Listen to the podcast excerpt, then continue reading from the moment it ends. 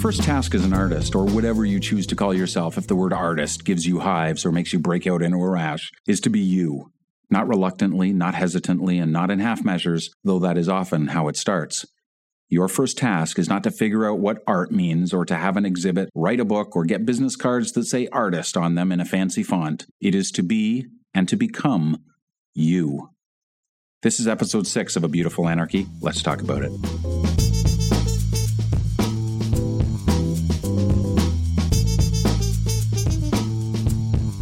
On the most basic level, you are all you have as an artist.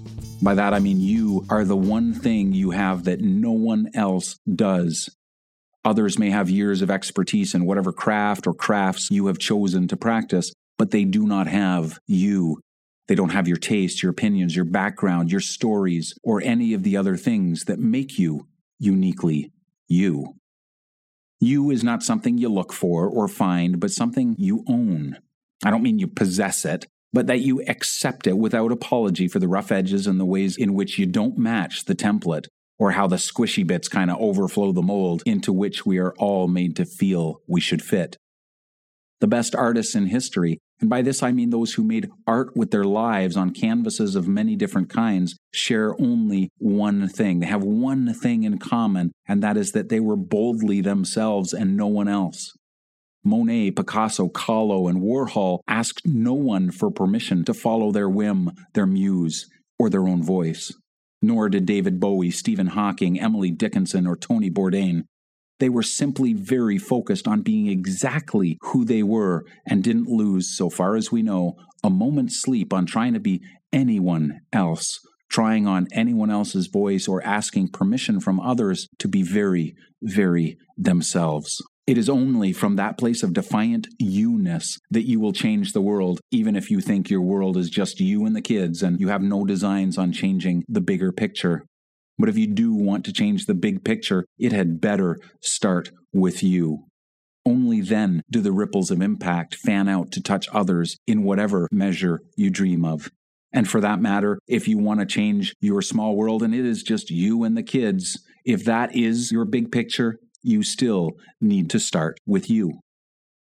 What the world needs is not more polite deference, not more doing what we ought to do or saying what we ought to say, but a million voices saying and doing precisely what life has put in their hearts and minds to do, to say, and to do and say those things at the top of our lungs and our lives.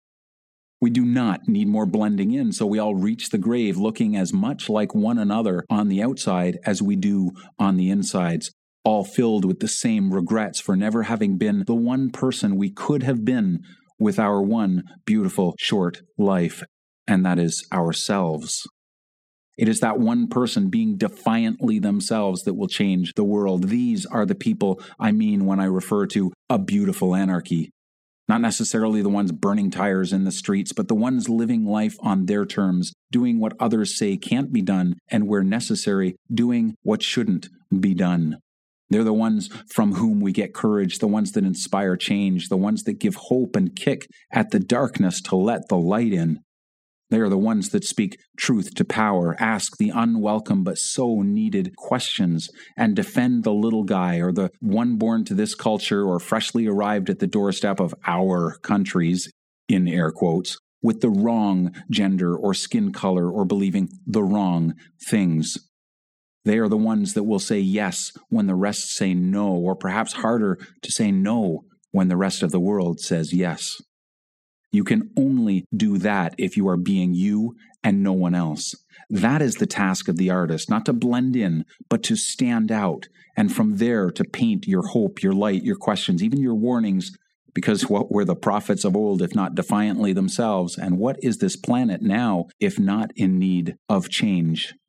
What the world needs now, as I suppose it always has, is for us to stop playing small we could change the world, and we are scrapping in the dirt for Instagram likes. There are people with millions of followers, more than Jesus Christ, his own self, and they are shilling for teeth whiteners while the planet heads toward oblivion and politics everywhere slide with terrifying speed toward nationalism, fascism, and the marginalization of those that are different. We need hope. We need light.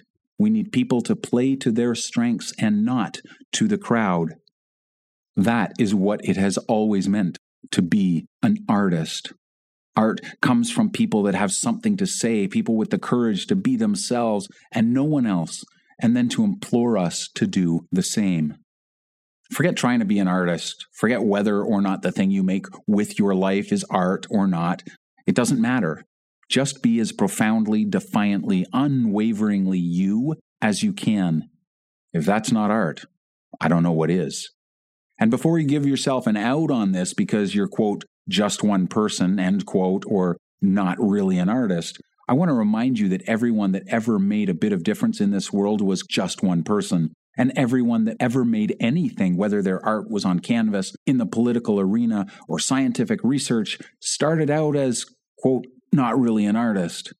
We're just human beings leaning into being the one thing we can do better than anyone else can do, and that is being ourselves.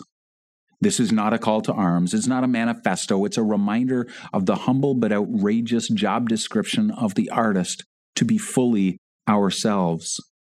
Don't settle. Don't shy away. Don't flinch when you look in the mirror. Whatever other messages you hear that tell you you aren't smart enough, you're not pretty enough, thin enough, strong enough, they are wrong. You have got everything you need to be you, and from that place of being to make and do your art.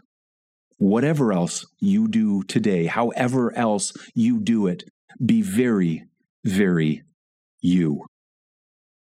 Thank you so much for joining me. I'm David Duchemin, and this is A Beautiful Anarchy, the podcast for everyday creators and those that want to make art with their lives as well as their hands. You can find more at abeautifulanarchy.com, including my book of the same name. And hey, folks, listen, if, if you enjoyed this show, would you do me a favor? Would you subscribe? And if you really enjoyed it and want to share it with the world, would you leave a review for me? Those kinds of things make a big difference in terms of how people find out about a podcast like this, which is small and speculative, but I think it's important. Thanks again for joining me. Go make something beautiful.